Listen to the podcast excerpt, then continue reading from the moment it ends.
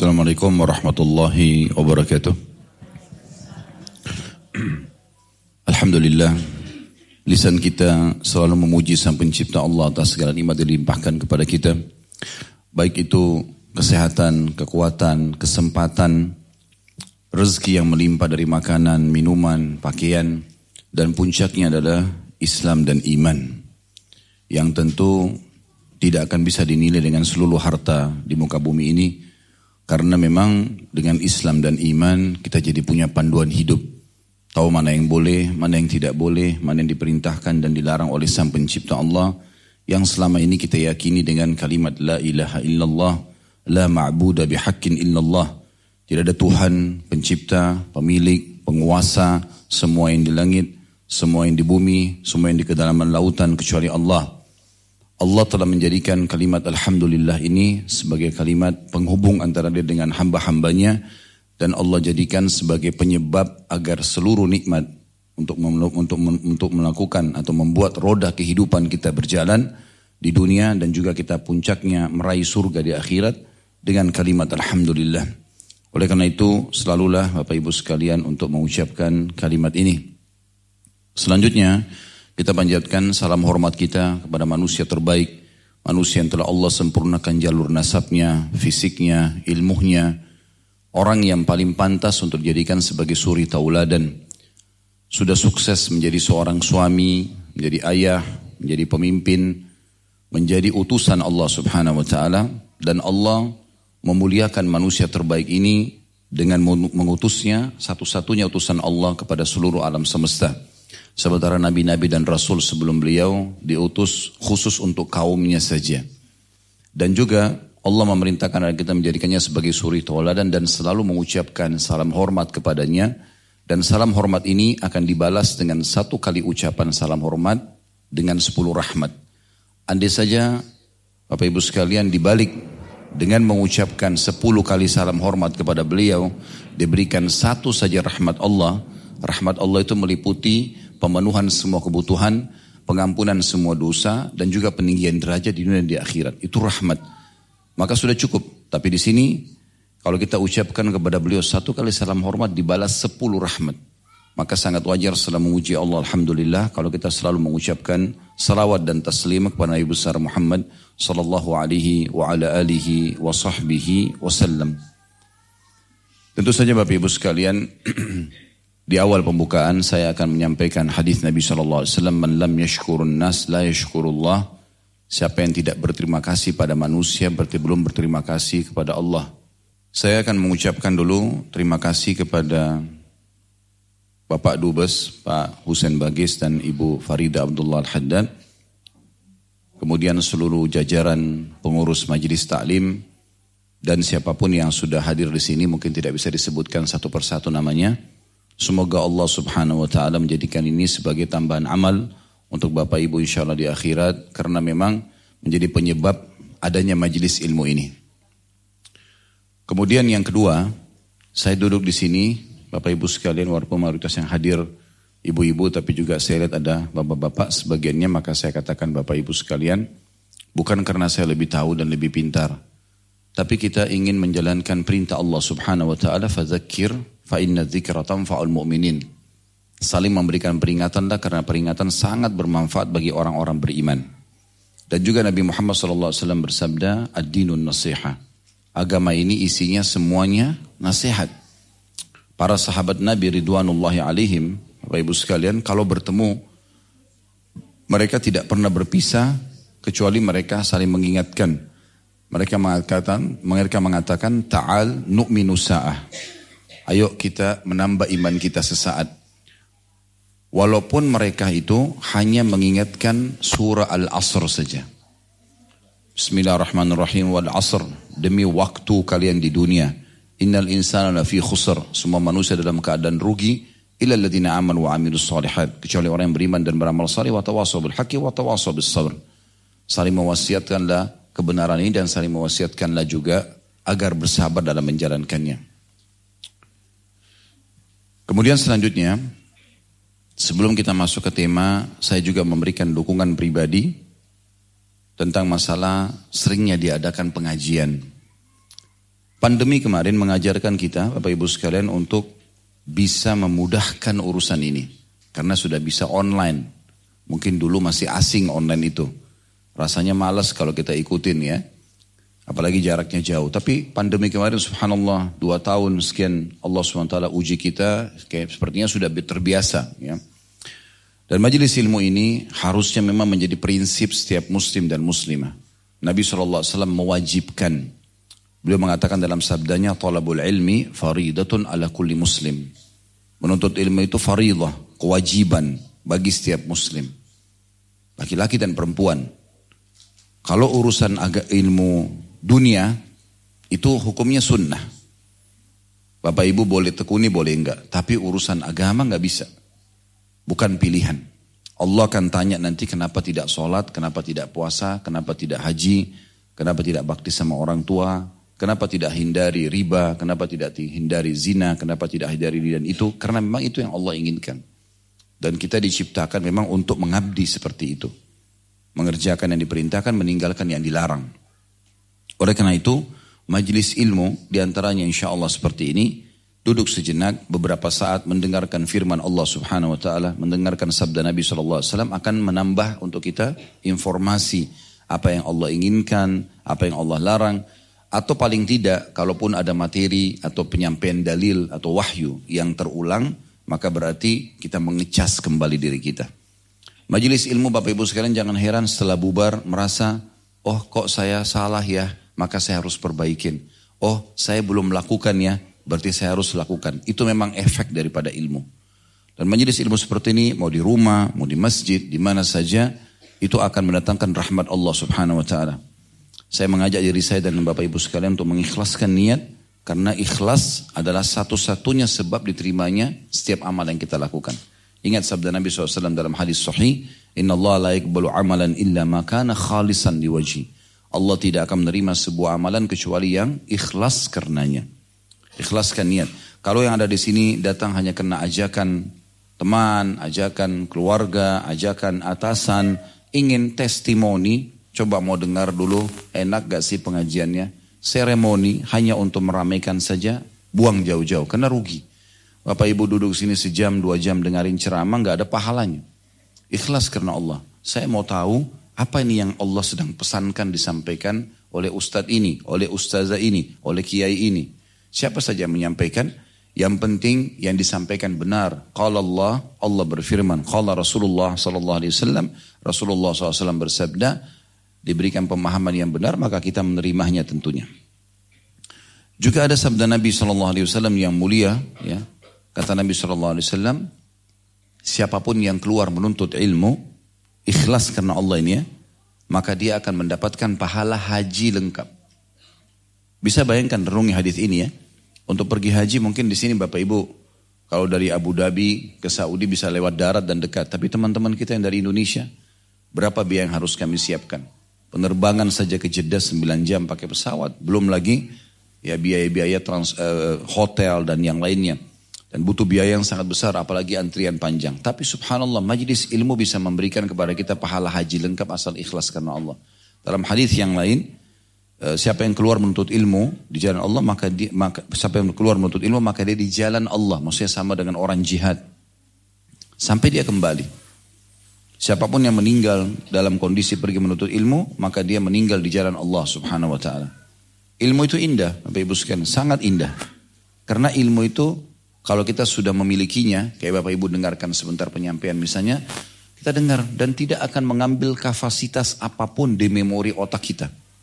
Kalau seandainya orang itu belajar duduk majelis ilmu seperti ini satu jam dua jam dengarkan terus kepala kita tidak nampung lagi harus ukurannya dua kali lipat dari yang sekarang maka itu sulit. Karena tiga empat kali kita belajar aja kepala kita sudah sebesar sebuah mobil mungkin. Tapi sama sekali. Bapak ibu kota kalau dari lahir misal ini contoh saja sudah bisa ngomong sudah bisa faham dan mulai belajar dan umur kita 70-80 tahun tetap tidak akan pernah mengganggu kapasitas memori di otak kita malah sebaliknya Ilmu itu akan memberikan manfaat yang sangat besar. Dia seperti bodyguard Bapak Ibu sekalian. Ilmu itu seperti bodyguard buat kita. Kita kalau jalan, ilmu itu akan selalu ngawasin. Ini boleh, ini nggak boleh. Dia mengawasi kita, dia membantu kita. Mau makan, mau minum, mau bergaul, mau cari pendapatan, pekerjaan, apa saja. Ilmu agama itu akan mengatakan ini boleh, itu nggak boleh. Kalau ada perasaan itu pada diri Bapak Ibu sekalian, berarti itu sudah efek daripada ilmu syariat Allah Subhanahu wa taala. Jadi manfaatnya sangat besar. Ya. Sampai seorang salaf dari seorang tabi'in mengatakan, kesingkat saya namanya Salama bin Dinar. Tapi kalau nama ini keliru saya sebutkan, cuma statement ini benar disampaikan. Beliau mengatakan e, tidak ada, e, maaf ini perkataan Urwa bin Zubair. Ya, maaf saya baru ingat Urwa bin Zubair. Rahimahullah seorang ulama bin Zubair bin Awam ayahnya seorang sahabat yang dijamin masuk surga. Salah satu dari sepuluh yang masuk surga Zubair bin Awam. Anaknya namanya Urwa. Urwa mengatakan tidak ada sesuatu yang paling menyedihkan bagi saya pada saat melihat seseorang yang sudah tua tapi masih bodoh dalam ilmu agama. Karena memang dibuang-buang waktunya tidak pernah belajar, tidak pernah tahu. Ya, sehingga dia melakukan perbuatan yang sia-sia saja. Ini yang saya ingin ingatkan dalam pembukaan kita. Mohon maaf cukup panjang karena memang harusnya kita berterima kasih. Kemudian juga kita mengingatkan kalau saya ini bukan lebih pintar dari bapak ibu sekalian, tapi memang kita berbagi di sini. Dan juga kita mengingatkan tentang keutamaan majelis ilmu dari sekian banyak hadis ya. Kalau mau dibahas tentang majelis ilmu itu, sebagian ulama menyusun sampai 2-3 jilid buku khusus tentang keutamaan majelis ilmu. Tapi ini insya Allah sudah mewakili. Baik kita akan membahas pada kesempatan ini kehidupan seorang mukmin antara syukur dan sabar. Ini poin judul ini Bapak Ibu sekalian kita bahas dan kita akan jadikan sebagai pondasi bahasan sebuah hadis Nabi Shallallahu Alaihi Wasallam. Hadis Sahih riwayat Imam Muslim ya. Bunyinya begini, ajaban li amril mu'min. Sungguh mengagumkan perkara hidupnya orang-orang beriman. Inna amrahu kullahu khair. Semua perkara hidupnya pasti baik. Pasti bahagia. Pasti senang. Semua hidupnya. Walaysa dhalika li ahadin illa lil mu'min. Atau li mu'min. Ya. Dan itu tidak mungkin dimiliki kecuali oleh orang-orang beriman saja. Walaysa dhalika li ahadin illa lil mu'min. In asabathu sarra syakar. Kalau lagi melimpah nikmat padanya, dia bersyukur. Fakana khairan lahu. Maka itu jadi baik buat dia. Karena dengan syukur akan bertambah nikmat itu. Wa in asabat hudarra'u sabar. Kalau dia diberikan cobaan dia bersabar. Fakana khairan lahu. Maka itu juga jadi baik buat dia. Ini pondasi bahasannya ya. Akan lebih dalam kita bahas tentang masalah syukur dan sabar ini. Seorang sahabat bernama Abdullah bin Mas'ud radhiyallahu anhu memiliki sebuah statement yang menarik sekali. Beliau mengatakan, sesungguhnya iman itu memiliki dua bahagian. Iman seseorang memiliki dua bahagian. Sebagiannya, sebagiannya, separuhnya adalah sabar, separuhnya lagi syukur. Itu baru dikatakan orang itu beriman. Jadi berisi dua hal ini. Dan Allah menggabungkan kedua karakter ini dalam sebuah firmannya dalam surah Luqman ayat 31. Allah gabungkan ini antara syukur sama sabar. Surah Luqman ayat 31. Ya. Bunyinya setelah Allah jelaskan tentang tanda-tanda kebesarannya Allah, Allah mengatakan inna fi dzalika laayatin likulli sabarin syakur. Sesungguhnya semua itu yang Allah sudah ceritakan tentang penciptaan langit dan bumi, tentang apa pun yang membuktikan tentang kemaha e, beradaannya Allah. Allah mengatakan sesungguhnya pada begitu benar-benar terdapat tanda-tanda kemahakuasaan Allah bagi kaum yang sabar dan syukur. Gitu. Allah gabungkan keduanya, sabar dan syukur. Baik, kita pindah ke tahap setelahnya, Dalil tentang masalah sabar dan syukur ini cukup banyak, tapi saya akan angkat dua buah dalil saja. Yang pertama tentang syukur dulu. Sudah masyhur ayatnya ini ya. Surah Ibrahim surah nomor 14, ayatnya ayat 7. A'udzu billahi minasyaitonir rajim la in syakartum la azidannakum wa la in kafartum min adzabi lasyadid. Artinya kalau kalian bersyukur surah Ibrahim ayat 7 ya, surah nomor 14. Kalau kalian bersyukur saya akan tambah Kata Allah. Kalau kalian kufur, siksaku sangat pedih. Itu landasan dalilnya tentang syukur. Bersyukur ditambah, selesai. Gitu kan? Jadi rasionalnya Bapak Ibu sekalian di poin ini, kalau misalnya Ada seseorang bekerja di satu kantor. Kemudian atasannya mengatakan begini. Setiap kali ketemu saya, siapa pun di antara staf yang mengatakan terima kasih Pak atau terima kasih Bu, saya akan tambah bonusnya di akhir bulan. Kira-kira seperti apa keadaan pegawainya? Bukankah setiap ketemu terima kasih, terima kasih? Orang misalnya lagi sekolah, lagi kuliah, gurunya bilang, setiap ketemu saya kalau terima kasih saya akan tambah nilainya. Mungkin mereka akan terima kasih terus. Ini cuma contoh rasional. Gitu kan? Allah subhanahu wa ta'ala inginkan itu saja. Silakan nikmati, silakan makan, minum, tidur, berpakaian, bekerja, nikmati. Selama itu halal. Allah tidak pernah larang. Tapi ikuti dengan konsep sederhana, syukur. Syukur itu begini, Bapak Ibu sekalian. Selalu pekah melihat nikmat Allah dan membesarkannya. Selalu pekah melihat nikmat Allah dan membesarkannya. Mulai dari diri kita saja misalnya. Bapak Ibu sekalian, jari-jari kita ini bisa kita gerakkan saja sebuah nikmat bukan? Berapa banyak orang di luar sana stroke nggak bisa gerakin darinya. Sudah berapa tahun Allah mudahkan jari-jari dan telapak tangan kita untuk menyelesaikan banyak urusan kita.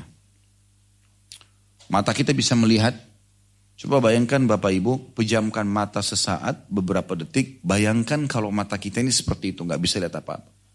Cuma bisa dengar suara orang, kita tidak pernah tahu di depan kita ini bahaya atau enggak. Mata kita masih bisa melihat, Alhamdulillah, ini sebuah nikmat yang luar biasa. Yang tidak bisa terjangkau dengan nilai apa pun.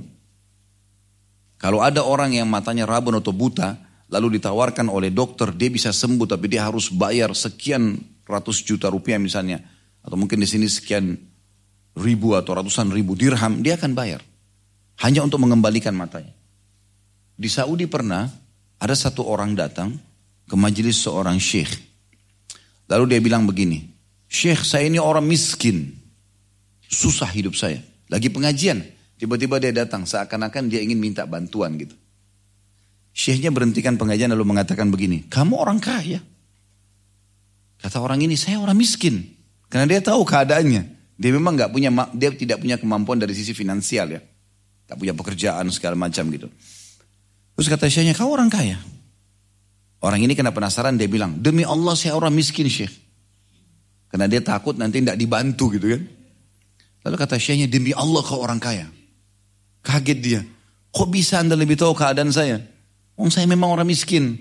Kata syekhnya, kau mau saya hitung kekayaanmu? Dia bilang, iya saya mau. Kata syekhnya, baik. Ada berapa jari-jari kamu? Dia bilang sepuluh. Gitu kan. Kata syekhnya, mau nggak? Jari kamu satu saya potong, saya tukar dengan 10 juta real. Oh nggak mau sih. Hah, kau punya lebih dari 10 juta real. Satu jari dipotong, ganti 10 juta real. Gak mau. Oke, mata kamu berapa dua? Kalau satu saya cungkil ganti 10 juta real, nggak mau. Mau nggak? Nggak mau. Baik, berarti kamu punya 20 juta real mata ini. Telinga kamu, kopi kamu satu saya potong mau nggak? Nggak mau. Diganti 10 juta real, nggak nggak mau. Kaki kamu dipotong satu, nggak mau. Semuanya nggak mau. Kalau gitu di badan kamu ini ada ratusan miliaran real, gitu. Kamu tinggal keluar, bekerja, mencari sesuap makanan, selesai. Perangkat di badanmu ini kaya benar. Kan gitu. Kenapa nggak disyukuri? Bapak Ibu pernah nggak kita peka? Makanya tadi saya bilang kita peka dan besarkan nikmat itu.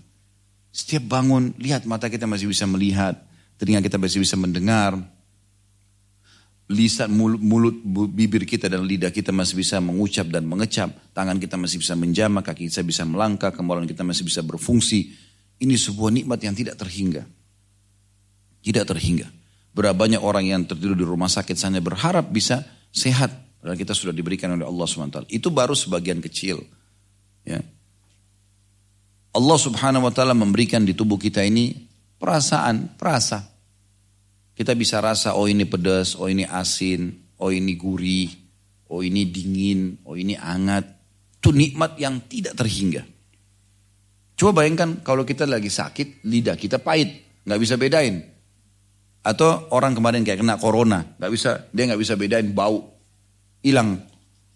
Apakah ini bau busuk, bau wangi, maaf, tidak bisa bedain.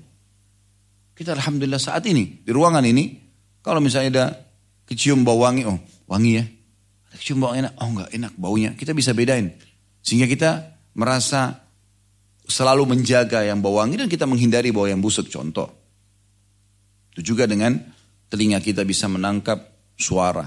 Kita bisa masih bisa bedain, oh ini bising, oh ini suaranya lembut, intonasinya tinggi atau rendah. Sebuah nikmat yang besar. Berapa banyak orang tuli nggak bisa dengar. Di, dipukul gendang pun di sebelah kupingnya dia nggak bisa dengar. Telinga ini, mata ini, semuanya ini, lidah kita, bibir kita, semua ini sudah sekian tahun kita gunakan, maka perlu disyukuri. Nah, tentu syukur ini dengan mengucapkan Alhamdulillah dan jangan lupa ditambah dengan poin lainnya, digunakan di atas ketaatan Allah. Itu poin penting. Karena banyak orang memahami syukur Alhamdulillah saja. Enggak. Sebagai bentuk terima kasih kepada Allah SWT selain berterima kasih, kita juga gunakan fasilitas yang ada dan menjaganya ya gitu. Misalnya Bapak Ibu kerja di satu perusahaan, selain kita bilang terima kasih pada atasan kita, kita gunakan dong fasilitasnya dengan benar kan gitu. Menjaga nama baik perusahaan, menjaga kendaraan yang dipinjamkan, menjaga peralatan-peralatan di kantor. Nah itu menggunakannya pada tempat yang benar gitu. Bahkan Bapak Ibu sekalian, ada sebagian dalam kehidupan kita, saya tidak katakan semuanya ya, yang mungkin sebagian orang di antara kita menganggap itu adalah sebuah cobaan, padahal nikmat. Contoh misalnya, lapar ya. Setiap orang lapar mengeluh, berkeluh kesah nggak?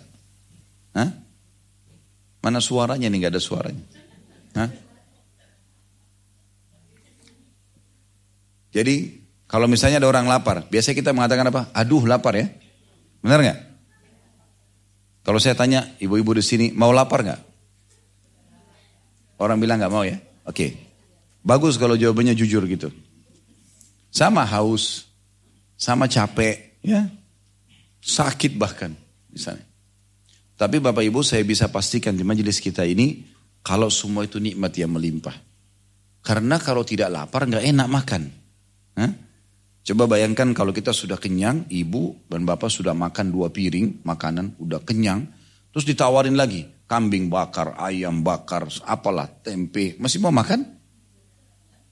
Berarti lapar tadi bukan cobaan. Lapar itu sebuah nikmat yang harusnya kita mengatakan mulai sekarang ubah ya. Alhamdulillah lapar. Jangan aduh lapar karena lapar dengan lapar enak makannya. Orang subhanallah kalau lapar Bapak Ibu sekalian biar cuma nasi sambal sama tempe lahap sekali kan. Ya gak? Kalau kenyang dikasih makanan yang paling mahal di dunia pun tidak mau makan dia. Jadi mulai sekarang janji ya. Bubar dari sini bilang apa? Alhamdulillah. Sama dengan haus, sama dengan capek. Coba bayangin, Bapak Ibu sekalian, kalau kita dari pagi disuruh tidur. Pagi begini tidur nih. Tidur sampai malam. Ini contoh saja ya. Terus malam disuruh tidur lagi. Masih bisa tidur nggak?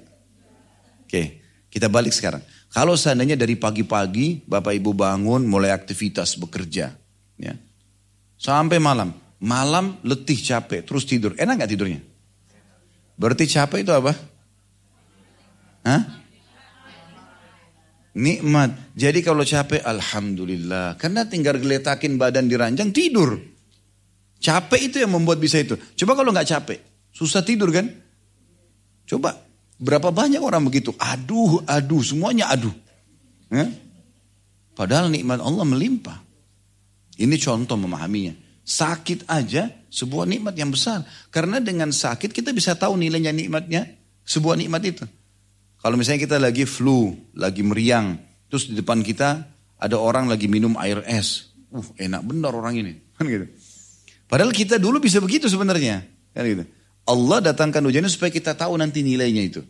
Oh iya ternyata nikmat sekali ya minum air dingin itu. Nah, seperti itulah memahaminya. Nah itu sebagian contoh dalam masalah syukur itu. Ini kalau kita tadi dalam kehidupan banyak sekali Bapak Ibu sekalian tubuh kita sehat tadi, harusnya semua. Kemudian kalau Allah mudahkan ada pasangan hidup, itu Masya Allah nikmat yang luar biasa. Ada suami yang bisa ibu bicara sama dengan dia, bisa melindungi, bisa memenuhi kebutuhan. Mungkin bapak juga begitu ada istrinya bisa melayani, memenuhi kebutuhannya. Statusnya jelas sebagai seorang istri, sebagai seorang suami. Ini nikmat yang tidak terhingga. Berapa banyak orang yang tidak mendapatkan ini. Banyak sekali orang yang tidak punya ini. Allah berikan anak. Berapa banyak orang yang tidak punya anak. Kadang-kadang ada anak, ibu-ibu banyak suka emosional, marah-marah sama anaknya. Apa manfaatnya? Tapi kan dia nakal Ustaz, bukan nakal, belum faham. Jangan selalu pakai bahasa negatif. Anak kita aktif. Memang umur kecil itu aktif. Naik sana, naik sini. Semua anak-anak begitu. Bahkan ibu-ibu mungkin dulu waktu kecil lebih lebih hebat dari anaknya. Hah? Tapi ini perhiasan meja saya baru beli Ustaz dipecahin. Ya sudah, ibu lebih sayang perhiasan atau anak? Perhiasan bisa dibeli, anak nggak bisa dibeli. Kan itu. Ajarin dia, sampaikan caranya. Supaya dia paham, kan gitu. Bukan dimarahin, nggak ada gunanya marahin itu. Makanya Nabi SAW itu sangat menekankan untuk tidak mendahulukan, tidak tidak ada marah-marah. Ya, Beliau suruh perintahkan dengan baik, perintahkan dengan hikmah, dan hati-hati dengan lisan yang buruk. Kata Nabi SAW, hati-hati dengan ucapan lisan yang buruk untuk diri kalian, keluarga kalian, dan harta kalian. Bisa saja malaikat lewat mengaminkannya, maka terjadi. Misal, suami istri ngambek dikit aja. Lalu bilang, saya nyesal nikah sama kamu. Hati-hati jadi doa. Nyesal benar nanti, gitu kan? Semoga Allah berikan kamu hidayah ya. Ini Insya Allah bisa berubah. Kan jadi doa. Anak-anak aktif, kamu nakal banget. Ibu nyesal melahirkan kamu, bisa. Atau apalah bahasa-bahasa itu. Nggak boleh. Bahasa yang baik. Kendaraannya misalnya, dia mau bandingkan sama tetangga atau temannya yang punya mobil baru. Dia mungkin mobilnya lama. Wah ini mobil sudah tua. Subhanallah. Alhamdulillah. Semoga Allah berikan saya yang lebih baik misalnya. Jadi doa. Oleh karena itu saya sering sarankan. Dan saya juga praktek ini Bapak Ibu sekalian ya. Jadikan dalam rangkaian doa kita, Ya Allah, aku memohon ampun kepadamu atas semua ucapan keliru yang pernah aku ucapkan untuk diriku, keluargaku, dan hartaku. Karena jangan sampai itu jadi penghalangnya selama ini ribut rumah tangga karena memang dia yang selalu bilang begitu. Anaknya nakal karena lisannya, gitu kan. Hartanya tidak bertambah maka karena lisannya. Selalu berkeluh kesah. Ini bagian dari hal yang perlu diperhatikan baik-baik. Ini bagian dari rangkaian syukur itu sendiri. Pekah melihat dan besarkan itu. Dan Nabi SAW sudah mengajarkan juga sebuah poin. Kalau Allah sedang memberikan nikmat pada kalian, lihatlah orang yang di bawah kalian. Karena akan lebih memudahkan kalian bersyukur. Misal, kita punya mobil tahun 2020 misalnya. Sekarang sudah 2023 misalnya. Jangan lihat orang yang punya mobil 2023, kita gak akan terima, tidak akan pernah bersyukur karena selalu merasa itu kecil. Tapi lihat orang yang punya mobil mungkin tahun 2019, mungkin punya tahun 2000, atau bahkan orang punya motor. Mungkin Allah kasih kita motor, ada orang yang punya punya sepeda saja. Kita punya sepeda, ada orang yang jalan kaki. Kita jalan kaki, ada orang yang puntung kakinya. Banyak sekali. Lihat orang yang di bawah. Kita punya rumah kecil, tipe 36, ada orang yang gak punya rumah. Masih ngontrak, masih kos-kosan, tinggal di kolong jembatan.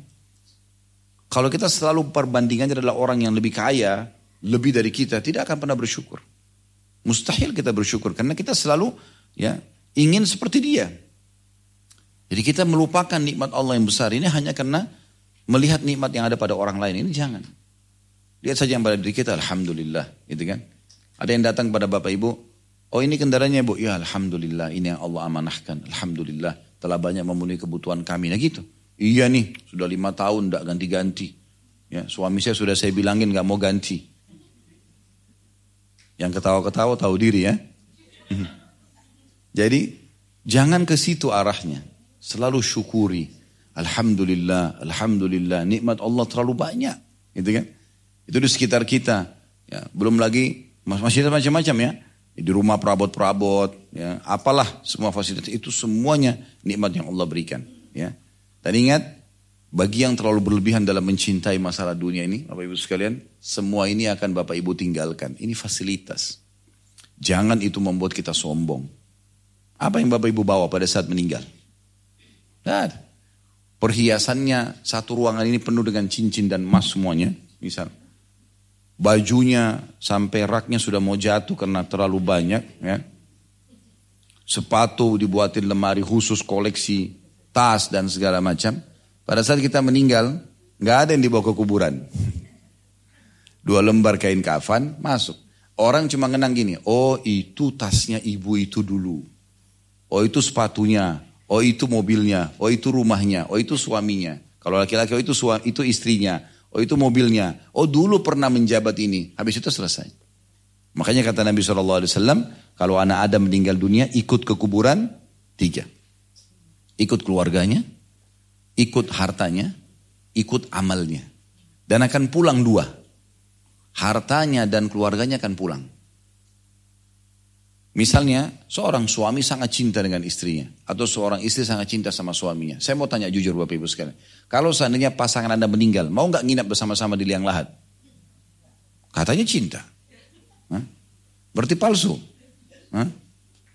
Oke, sekarang suami istri bisa saja jadi mantan suami istri kalau cerai. Sekarang kalau anak, bagian daripada diri kita. Apalagi ibu paham masalah itu. Mencintai anak itu luar biasa karena muncul Allah munculkan rasa itu. Baik pada saat anak kita meninggal, mau nginap di kuburan sama dia? Nabi SAW bilang akan pulang. Di hari itu akan pulang. Paling lama setengah jam kita tunggu di situ. Satu jam itu pulang. Nangis ya sedih, tapi nggak mungkin tinggal di kuburan sama dia. Akan pulang. Akan jadi kenangan. Oh itu istrinya si fulan. Oh itu suaminya si fulan. Oh itu anaknya si fulan. Kenangan begitu. Begitu juga dengan harta, kata Nabi SAW akan pulang. Mobil kita semewah apa pun, paling ting paling jauh parkir di pagar kuburan sebelum masuk. Setelah itu kita akan dipikul, masuk ke liang lahat. Gak akan masuk mobil kita bersama kita di liang lahat itu. Yang selama ini kita selalu sombongkan mereknya ini, oh, luar biasa membuat mengabaikan orang lain. Gak ada yang kita bawa. Hanya fasilitas itu dipakai. Maka tidak akan ikut, gitu kan? Semua juga perhiasan dan segala macam tidak akan ikut. Kemudian yang tinggal bersama kita justru amal, kata Nabi SAW. Ya sholat, ya puasa, ya zakat, sedekah, ya baca Quran, ya majelis ilmu seperti ini, ya haji dan umroh, bakti orang tua, jenguk orang sakit, bantu orang susah. Itu yang akan berwujud seperti makhluk di kuburan, kata Nabi SAW, dan akan menemani kita.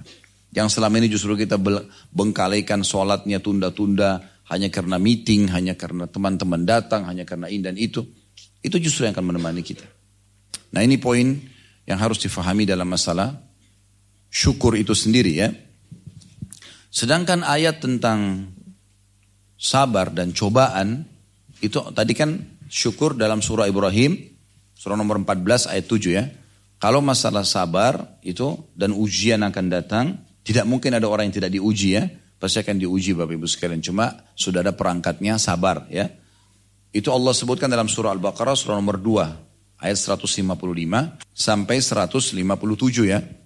A'udzu billahi minasyaitonir rajim. ولنبلونكم بشيء من الخوف والجوع ونقص من الأموال والأنفس والثمرات وبشر الصابرين dan sungguh kata Allah kami akan memberikan cobaan kepadamu semua kita diajak ngomong orang beriman orang kafir Allah akan berikan ujian semuanya apa itu dengan sedikit ketakutan. Makna sedikit, tidak lama dia, tapi akan lewat dalam hidup kita. Kelaparan. Siapa yang tidak lapar setiap hari?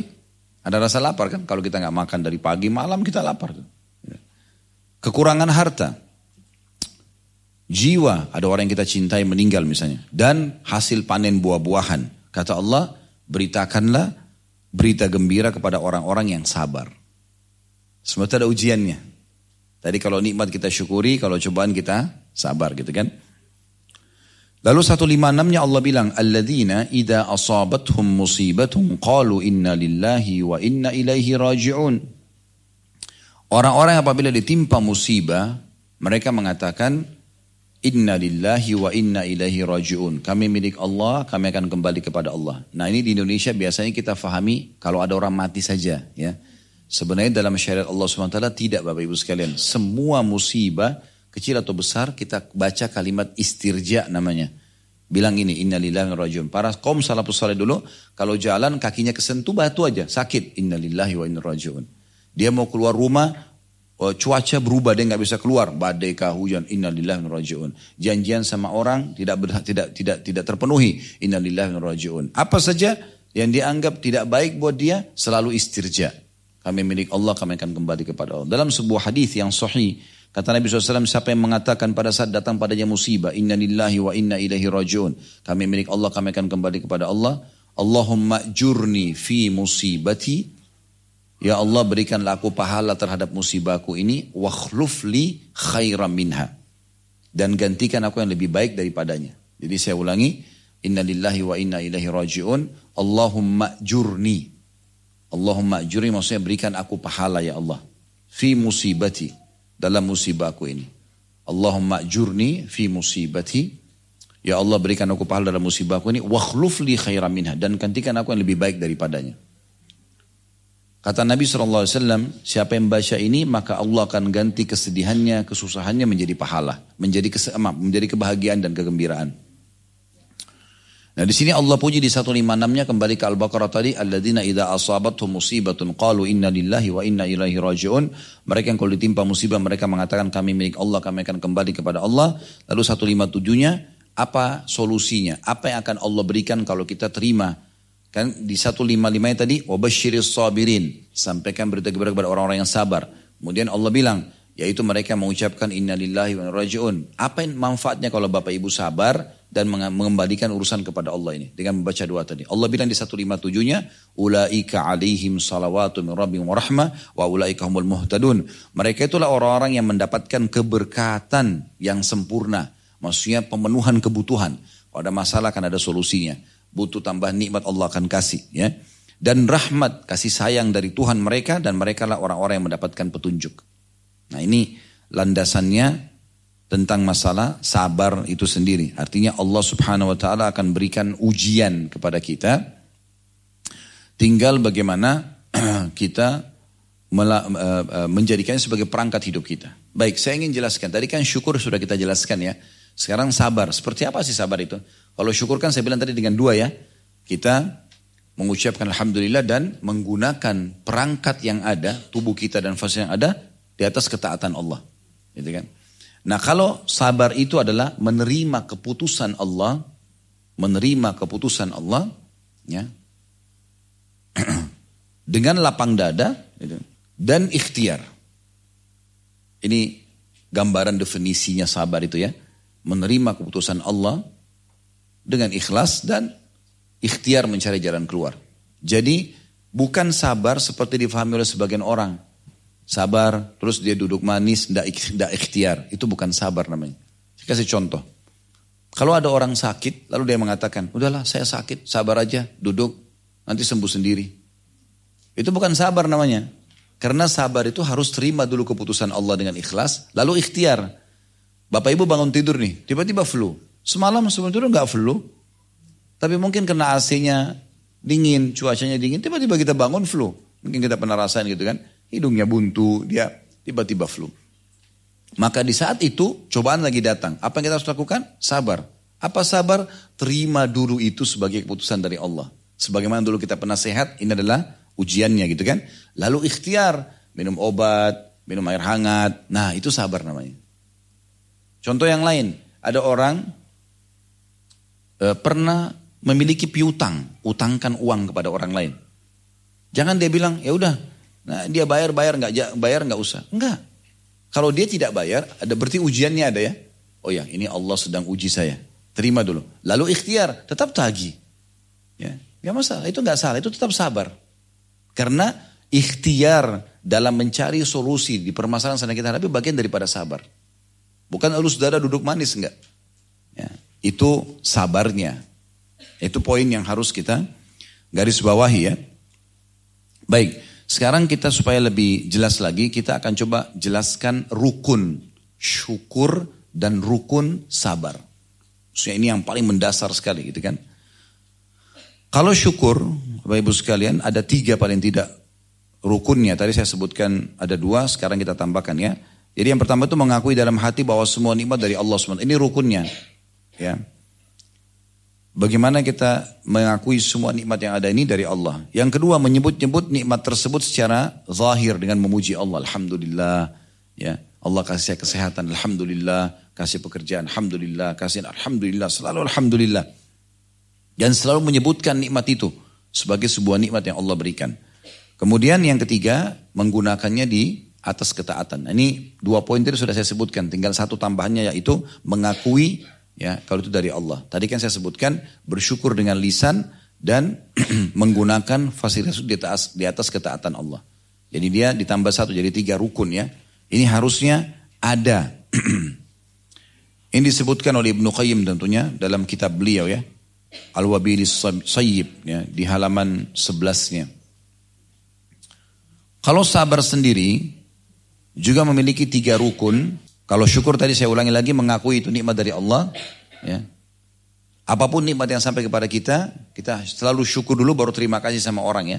Ibu-ibu dikasih hadiah sama suami, Alhamdulillah, baru kita terima kasih sama dia. Selalu Allah dulu. Allah nomor satu. Seorang suami dilayani baik dengan istrinya, Alhamdulillah, baru kemudian puji dia. Nah itu, kita harus Allah dulu nomor satu. Ngaku itu nikmat semua dari Allah. Kemudian yang kedua, kita mengucapkan dengan lisan. Kalau tadi pengakuan dulu, kemudian yang kedua ucapin dengan lisan, yang ketiga baru kita gunakan di atas ketaatan kepada Allah. Kalau sabar sendiri, menahan diri dari sikap murka terhadap segala ketentuan Allah. Jangan marah gitu ya, dengan keputusan Allah. Kenapa saya diuji begini? Kenapa begini dan begitu ya?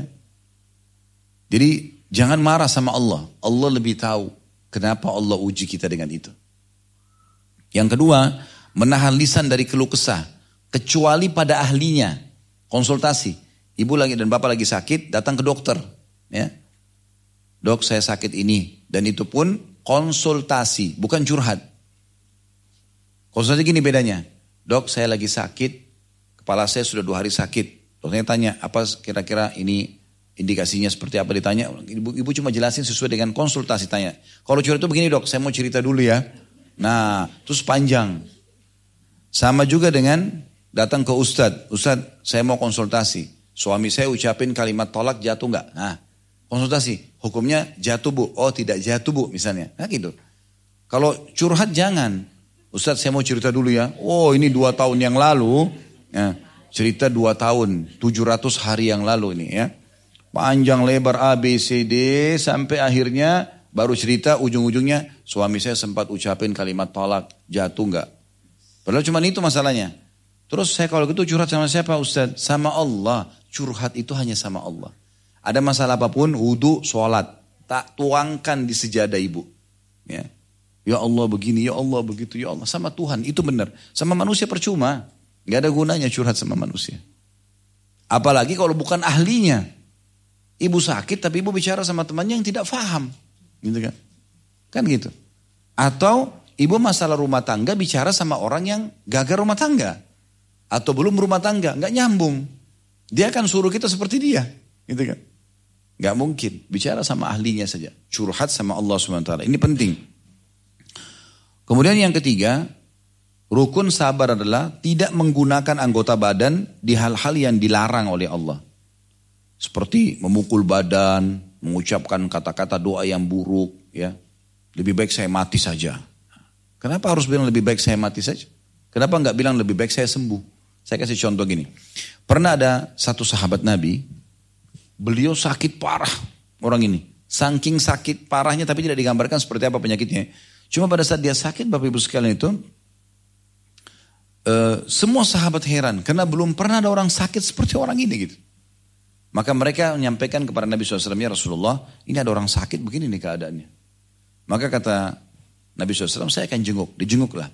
Waktu dijenguk di rumahnya, eh, Nabi SAW juga heran lihat dia. Kok sakitnya begini nih? Kata Nabi SAW, apa yang kau ucapkan kepada Allah? Dia bilang, saya bilang ya Allah, eh, ya, saya bilang ya Rasulullah, ya Allah, kalau seandainya ada hukuman yang engkau akan hukum aku di akhirat, dahulukan di dunia. Jadi kalau saya pernah punya punya dosa nih, supaya di akhirat saya nggak dihukum, hukum aja di sini. Kata Nabi Muhammad SAW, Subhanallah, Maha Suci Allah. Kenapa kau ucapkan itu? Kenapa kau tidak bilang Rabbana atina fid dunya hasanah wa fil akhirati hasanah wa qina adzabannar? Ya Allah berikan kami kebaikan dunia, kebaikan akhirat dan selamatkan dari api neraka. Kenapa harus minta dihukum? Gitu kan? Kenapa harus begitu? Nah, mirip dengan orang yang ngucapin itu kan, lebih baik saya mati saja. Kata Nabi SAW, janganlah kalian berharap mati. Jangan berharap, mati akan datang. Tapi jangan berharap mati, kata Nabi SAW. Kalau kalian benar-benar sudah dalam kondisi tidak memungkinkan untuk menghadapinya, ucapkan. Ya Allah, hidupkan aku kalau hidup lebih baik. Dan wafatkan aku kalau wafat lebih baik. Begitu, biar Allah yang pilih. Jangan kita. Ya. Jangan nanti kita ambil keputusan lalu kita menyesal. Nah di sini poin harus difahami tentang masalah sabar itu ya. Bagaimana kita bersabar dalam masalah seperti ini. Ada satu statement yang menarik atau beberapa statement sebenarnya. Ibnu Al-Khawwas rahimahullah berkata, hakikat sabar itu pada saat ujian sedang datang teguh di atas wahyu. Al-Quran dan Sunnah. Maksudnya bagaimana dia tidak mengambil langkah kecuali yang agama bolehkan. Gitu saja. Ya. Saya kebetulan Ustaz meninggal anak saya, meninggal suami saya, meninggal istri saya, meninggal orang tua saya yang saya sayangi. Gimana caranya saya hadapin? Saya ingin berbagi di poin ini ya. Siapa pun yang meninggal Bapak Ibu sekalian dari orang yang kita cintai tidak hilang. Ya. Dia hanya mendahului kita pindah alam. Justru dia sedang menuju kepada kehidupan abadi. Kan kita punya rukun iman kan ada enam. Rukun yang kelima iman kepada hari kiamat. Ya. Satu paket tuh. Kematian sampai nanti masuk surga dan neraka. Surga atau neraka gitu. Maka kalau ada orang meninggal, dia sedang menuju kepada kehidupan akhiratnya. Kehidupan abadi yang sebenarnya. Dunia ini sebentar kita akan lalui. Nanti pada saat meninggal, di situlah kehidupan yang abadi yang sebenarnya. Dan pasti akan ketemu. Selama tiketnya Ya, sama, iman dan amal soleh. Saya pernah menyampaikan di pengajian di Indonesia dan saya ingatkan juga Bapak Ibu di sini. Ada ponakan saya beberapa tahun yang lalu meninggal. Anak ini masih muda, belum sampai 20 tahun kalau tidak salah umurnya. Anak kakak saya sendiri. Dia rupanya habis sholat asar, Masya Allah anaknya sangat bakti sama orang tuanya. Dia juga menjaga ibadahnya. Satu waktu ibunya, kakak kandung saya lagi diantar habis asar ke tempat kursus adik dia. Kemudian ibu kakak saya ini ibunya dia nunggu di situ, dia pulang ke rumah. Temannya dari Bali telepon, minta tolong dijemput di bandara Makassar waktu itu. Kemudian dia sholat maghrib dia keluar.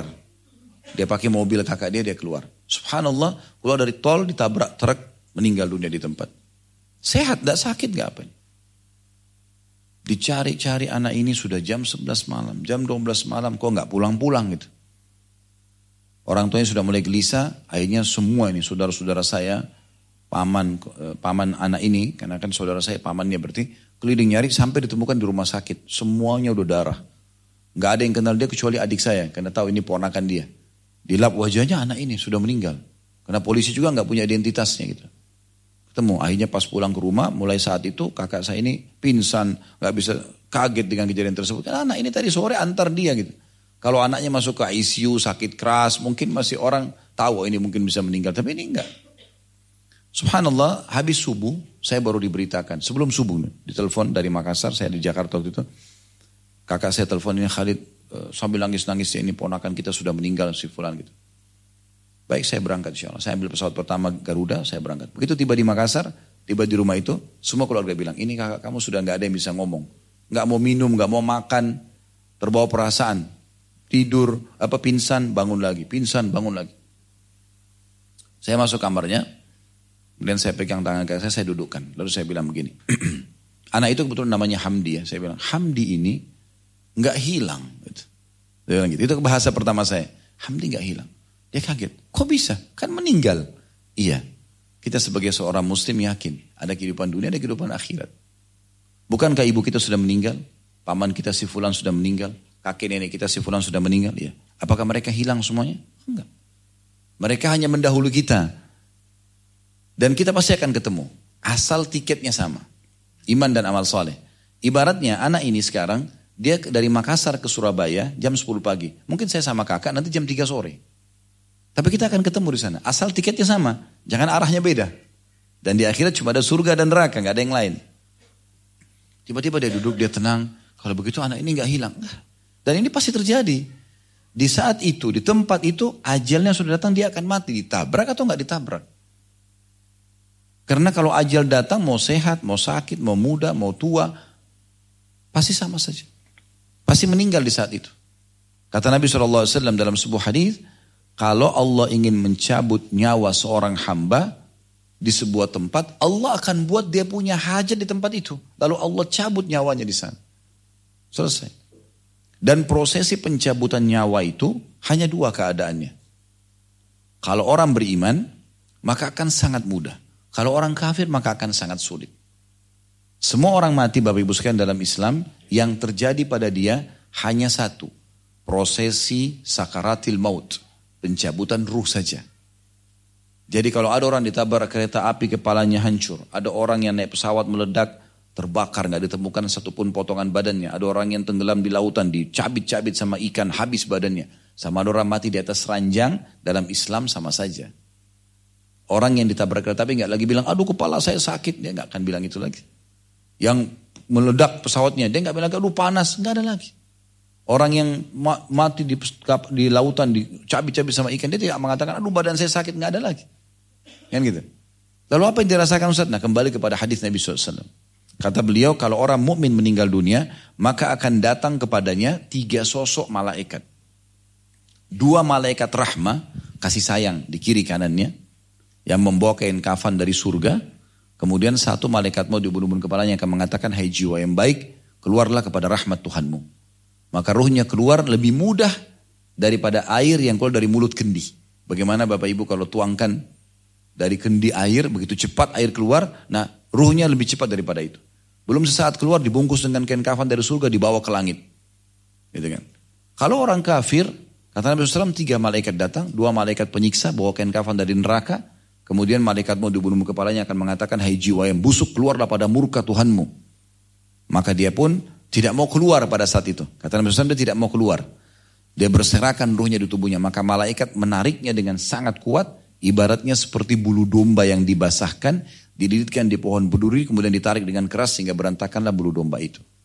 Itu kondisinya. Ya. Jadi seperti itu keadaannya. Saya kembali ke kisah tadi, akhirnya alhamdulillah dia mulai tenang, gitu kan?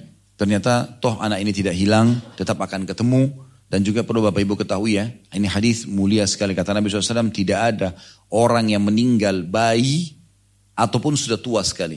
Kecuali akan dibangkitkan pada hari kiamat 33 tahun.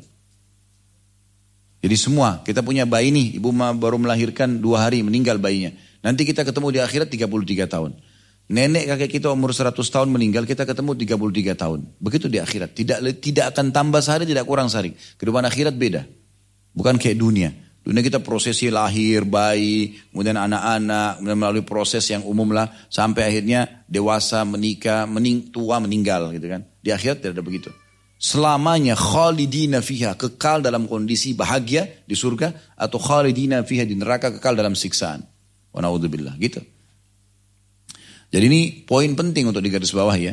Cuma memang sayangnya kadang-kadang tamu-tamu yang datang ini yang menambah-nambah masalah ya. Setelah saya nasihati kakak saya ada lagi ibu-ibu datang. Dia mau tunjukkan kepeduliannya.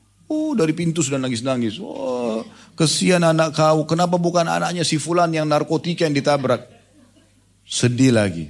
La haula wa la quwata illa. Karena nggak faham gitu. Ya. Kemudian ada penyampaian yang menarik. Ibnu Atta rahimahullah berkata, seorang ulama juga, sabar adalah menyikapi musibah dengan adab dan cara yang baik. Tenangkan diri, duduk, terima dulu sebagai putusan Allah, kemudian ikhtiar dengan baik. Yang dibolehkan dalam syariat. Itu sabar. Begitu juga disebutkan oleh Ibnu Abi Daqqaq rahimahullah. Hakikat dari sabar yaitu tidak memprotes sesuatu yang sudah ditetapkan dalam takdir. Adapun menampakkan musibah yang menimpa selama bukan untuk berkeluh kesah kepada makhluk, maka itu tidak meniadakan pahala sabar. Kayak tadi kita konsul sama dokter, tanya hukumnya sama ustadz, bagaimana saya bisa sabar, maka tidak masalah. Tapi kalau semua orang flu satu kampung tahu kalau dia flu, gitu kan? Nah ini tidak bisa terima berarti. Bicara pada ahlinya saja. Nah ini poin yang harus digarisbawahi tentunya. Baik, dalam masalah sabar ini Bapak Ibu sekalian ada tiga hal juga harus difahami. Sabar di atas ketaatan Allah. Jadi untuk hadir di majelis ilmu duduk seperti ini butuh kesabaran ya. Untuk bangun sholat malam butuh kesabaran. Untuk tutup aurat butuh kesabaran. Cari rezeki halal butuh kesabaran. Itu sabar juga itu. Ya. Yang kedua sabar dalam meninggalkan maksiat. Kita pasti Bapak Ibu sekalian punya kesempatan untuk melakukan dosa. ya. Siapa di antara kita yang tidak punya kesempatan zina, riba, membunuh, mengganggu orang kan semua bisa. Giba, fitnah orang, semua bisa. Tapi di saat cobaan itu lagi datang, sabar, tolak dia. Jangan mau lakukan, itu juga sabar. Sabar dalam meninggalkan kemaksiatan. Yang ketiga, sabar dalam ujian harian. Sakit, lapar, yang tadi kita sebut dalam surah Al-Baqarah itu. Jadi ada tiga jenis sabar ya. Dan Allah menjelaskan dalam firman-Nya innama yuwaffas sabirun ajrun bighairi hisab. Orang-orang yang sabar akan mendapatkan balasannya tanpa ada hitungannya. Nah, jadi kita kembali kepada inti bahasan kita yaitu Bapak Ibu sekalian kita harus berada di dua sayap kehidupan kita. Setiap nikmat syukur. Alhamdulillah dan gunakan nikmat itu di atas ketaatan. Ada ujian, sabar. Apa itu sabar? Terima sebagai keputusan Allah, lalu ikhtiar mencari jalan keluar yang dibolehkan dalam syariat. Ingat, jangan selalu berkeluh kesah, terutama bukan pada ahlinya. Konsultasi boleh, bukan curhat. Curhatnya hanya kepada Allah subhanahu wa ta'ala. Ini yang terbaik yang kita bisa lakukan. Dan kembali kepada hadis tadi yang pertama kita jadikan sebagai pondasi bahasan kita sungguh mengagumkan perkaranya orang mukmin karena semua perkaranya baik. Dan itu tidak dimiliki kecuali oleh orang beriman saja. Kalau diberikan nikmat dia bersyukur. Diberikan cobaan dia bersabar.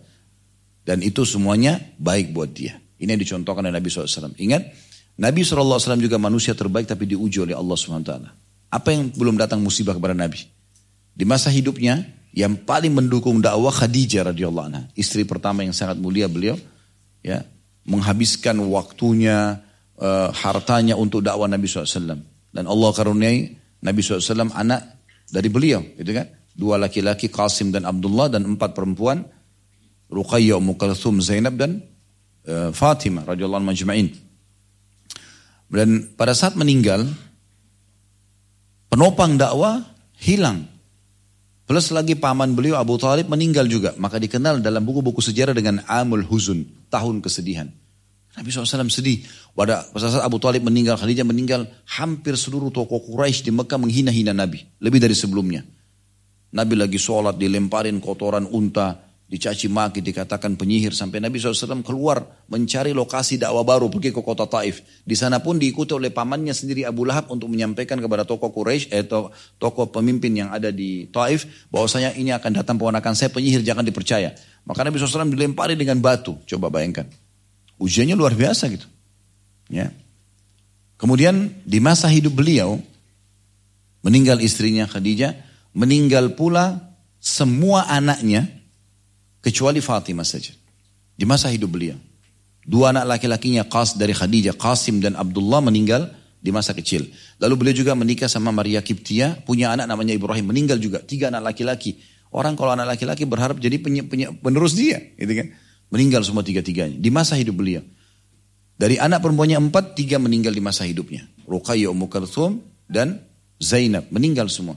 Hanya Fatimah saja yang hidup setahun setelah Nabi SAW meninggal baru beliau meninggal meninggal anaknya. Dalam hidup beliau sallallahu alaihi wasallam, apakah Bapak Ibu pikir Nabi tidak diganggu orang? Diganggu orang. Digiba, difitnah, diganggu. Padahal beliau Nabi, manusia yang terbaik. Dikatakan penyihir, dikatakan pendusta, segala macam caci maki. Setelah punya pasukan pun di kota Madinah, dia jelas-jelas beliau punya kekuatan, masih ada orang munafik selalu sebarin berita-berita yang tidak benar tentang beliau. Ya. Kalau di perang Khandak, pernah dengar ya perang Khandak ya? Perang Ahzab dalam surah Al-Ahzab surah nomor 33 dalam Al-Quran. Kelompok-kelompok yang 10 ribu pasukan datang ke Madinah, ingin menyerang Madinah, lalu Nabi SAW suruh buat parit. Ya. Di perang itu, Nabi SAW dipanggil oleh seorang sahabat yang mengatakan, Ya Rasulullah ada batu, waktu lagi gali parit, kami pukul, gak bisa pecah. Nabi SAW datang, lalu Nabi pukul, begitu pukul keluar cahaya. Lalu takbir Allahu Akbar, dipukul lagi yang kedua, keluar lagi cahaya. Semua sahabat lihat, Allahu Akbar tiga kali. Sampai ketiga kali. Setelah itu sahabat menanyakannya Rasulullah, cahaya apa tadi itu? Kenapa anda bertakbir? Kata Nabi SAW, kalian lihat cahaya itu? Mereka bilang iya. Kata Nabi SAW, yang pertama aku dilibatkan kerajaan Yaman di, di tangan umatku. Yang kedua, ya negeri Syam. Yang ketiga, kerajaan Persia. Ini semua kerajaan-kerajaan besar dunia saat itu. Waktu itu umat Islam cuma punya pasukan seribu orang, itu pun yang ada di Parit. Pasukan yang sedang datang ini sepuluh ribu, sepuluh kali lipat. Semua berkuda. Dan waktu itu semua orang ketakutan. Ini kalau 10 ribu ini dari kurang lebih 20-30 suku yang berkumpul. Mereka nanti rencananya kalau saat tersebut Madinah, umat Islam akan dibantai sama mereka, hartanya semua akan diambil. Orang semua ketakutan pada saat itu. Tapi keimanan yang membuat mereka bertahan. Pada saat itu Nabi bilang, kita akan kuasai Yaman, kita akan kuasai Romawi, kita akan kuasai ini. Apa uh, Persia? Apa kata orang-orang munafik? Muhammad sudah gila nih. Begitu bahasa mereka. Di saat kita ke kamar mandi, maksudnya kita mau buang hajat aja, itu kita ketakutan apalagi sekarang dijanjikan kekuasaan dunia. Tapi orang-orang beriman mengatakan itu benar. Dan betul. Bapak Ibu kalau belum tahu, perlu tahu ya. Wilayah Jazirah Arab setelah meninggal Nabi SAW, semua tunduk masuk Islam. Itu tahun 11 Hijriah. Di zaman Abu Bakar radhiyallahu anhu 11 sampai 13 Hijriah, itu beliau menyelesaikan fitnah internal. Adanya orang yang mengaku nabi palsu. Pernah dengar Musalim al-Kadzab, Al-Aswadul Unsi mengaku nabi palsu. Dan ada sebagian suku Arab tidak mau ngeluarin zakat, mau menghapus zakat dari rukun Islam. Diperangi oleh Abu Bakar. Dua tahun. Tahun 13 sampai 23 ini masa penaklukan wilayah yang Nabi SAW sudah sebutkan. Tahun 15 Hijriah, Umar bin Khattab mengutus Khalid bin Walid dan Abu Ubaidah bin Jarrah. Radiyallahu anjma'in, ini ke negeri Syam. Kalau sekarang itu empat negara ya, Jordania, Libanon, Syria, dan Palestina. Dulu namanya Syam. Ini wilayah Romawi. Diutuslah pasukan ke sana dan takluk di tangan muslimin. Kemudian di tahun 16 Hijriah, Umar bin Khattab mengutus Sa'ad bin Abi Waqqas dengan 30 ribu pasukan menuju ke Persia. Irak, Iran, Afghanistan itu semua. Takluk di tangan muslimin. Di tahun 20 Hijriah, diutus Amr bin As menuju ke Afrika Utara, Mesir. Takluk Afrika Utara, Mesir, Tunisia, Zaire, Maroko itu takluk semua di, di, di tangan di Amr bin As dan di masa Umar bin Khattab. Jadi betul-betul yang Nabi sampaikan di masa itu terjadi. Gitu kan? Hanya butuh keyakinan benar dan sabar dalam melaluinya. Pernah pernah dengar sahabat Khabbab bin Arad? Kalau belum pernah dengar sahabat ini Bapak Ibu sekalian, hidup sampai di masa Umar bin Khattab dan pernah waktu di zaman Umar, Umar di majelisnya uh, suka dengar kisah-kisah orang gitu Terutama berhubungan dengan masalah keimanan. Lalu Khabab ada di situ. Khabab ini sahabat Nabi yang beriman di masa masih Mekah dan beliau seorang budak waktu itu. Lalu masuk Islam. Kata Umar, Ay Khabab, apa siksaan Quraisy yang paling berat menimpamu? Khabab buka bajunya, Bapak Ibu sekalian. Ini tulang belakang dia, sampai ke tulang ekornya. Di sebelahnya ada lubang berwarna hitam kemerah-merahan dari atas sampai ke bawah. Itu kalau dimasukin kepalan tangan bisa. Dari atas ke bawah. Umar ndak nanya langsung nangis dia itu. Apa yang mereka buat pada kamu sampai seperti ini? Dia mengatakan wahai Amir Mukminin, mereka membuka pakaianku. Mereka letakkan di padang pasir batu yang sudah dipanasi dengan api, ditanam di padang pasir berderet, lalu tangan dan kakiku dipegang sama bodyguard-bodyguard itu sama orang-orang, lalu diseret di atas batu itu, bolong gitu. Begitu luar biasa. Dan itu sudah bertahun-tahun berbekas. Zaman dulu tidak ada operasi, nggak ada apa gitu ya. Maka ini kisahnya waktu terjadi adalah setelah Khabab lagi berdarah-darah, gitu kan, datang ke depan Ka'bah. Nabi SAW lagi duduk depan Ka'bah lagi berdoa sambil pakai jubah beliau. Lalu kata dia, ya Rasulullah, kenapa anda tidak berdoa kepada Allah agar Allah berikan kemenangan saja kita? Lihat nih, dia buka bajunya, berdarah semua. Waktu itu masih berdarah. Umar bin Khattab aja lihat sudah sekian tahun, sudah kering, masih nangis. Itu Nabi lihat pada saat itu. Lalu Nabi SAW tidak tanggapi lukanya. Nabi SAW mengatakan, wahai khabab, agama ini pasti akan menyebar. Ini janji Allah, nggak mungkin yang salah. Ini pasti menyebar. Dan nanti pada saat menyebar agama ini, sampai-sampai akan ada wanita keluar sendiri dari Hadramaut ke Sana'a. Ini 600 km di Yaman ya. Hadramaut ke Sana'a itu tanpa takut kecuali kepada Allah karena amannya. Dan ketahui oleh Khabbab, umat-umat sebelum kalian untuk mempertahankan iman mereka ditanamkan di dalam tanah, lalu dibelah kepalanya jadi dua, dia tidak meninggalkan agama Allah ini. Sabar, butuh kesabaran. Ujian akan datang, gitu kan? Kalau hanya sekedar makanan kurang sedikit, mungkin belum dibawain pesanannya ibu sama suaminya, ah, ini apa? kecil sekali. Coba lihat ujiannya orang yang begitu besar. Dan sebagai penutup, Tadi saya bilang konsep syukur supaya Bapak Ibu selalu bersyukur, selalu lihat orang yang di bawah kita ya. Selalu lihat orang yang lebih kurang dari kita. Kalau konsep sabar, lihat orang yang di atas kita. Nah ini bedanya. Kalau kita flu, lihat orang yang flu dan demam. Nah, di atas kita. Kita flu demam, ada lihat orang orang yang rematik. Nah, di atas lagi kita pun rematik, ada orang yang stroke. Kita stroke ada orang yang sudah meninggal. Selalu lihat orang yang di atas kita supaya kita selalu bersabar. Jadi begitu konsepnya. Jadi mudah-mudahan apa yang kita bahas ini insya Allah bisa difahami dan bisa menambah wacana kita. Dan Allah menjadikan kita orang yang selalu bersyukur dan bersabar supaya kehidupan kita bisa stabil insya Allah. Di sisi nikmat kita bersyukur dan ada cobaan kita bersabar. Bagi saya teman-teman sekalian, mudah-mudahan bermanfaat. Kalau ada benar dari Allah, kalau ada salah dari saya mohon dimaafkan. Subhanakallah bihamdika, asyhadu an la ilaha illa anta astaghfiruka wa atubu ilaik. Wassalamualaikum warahmatullahi wabarakatuh.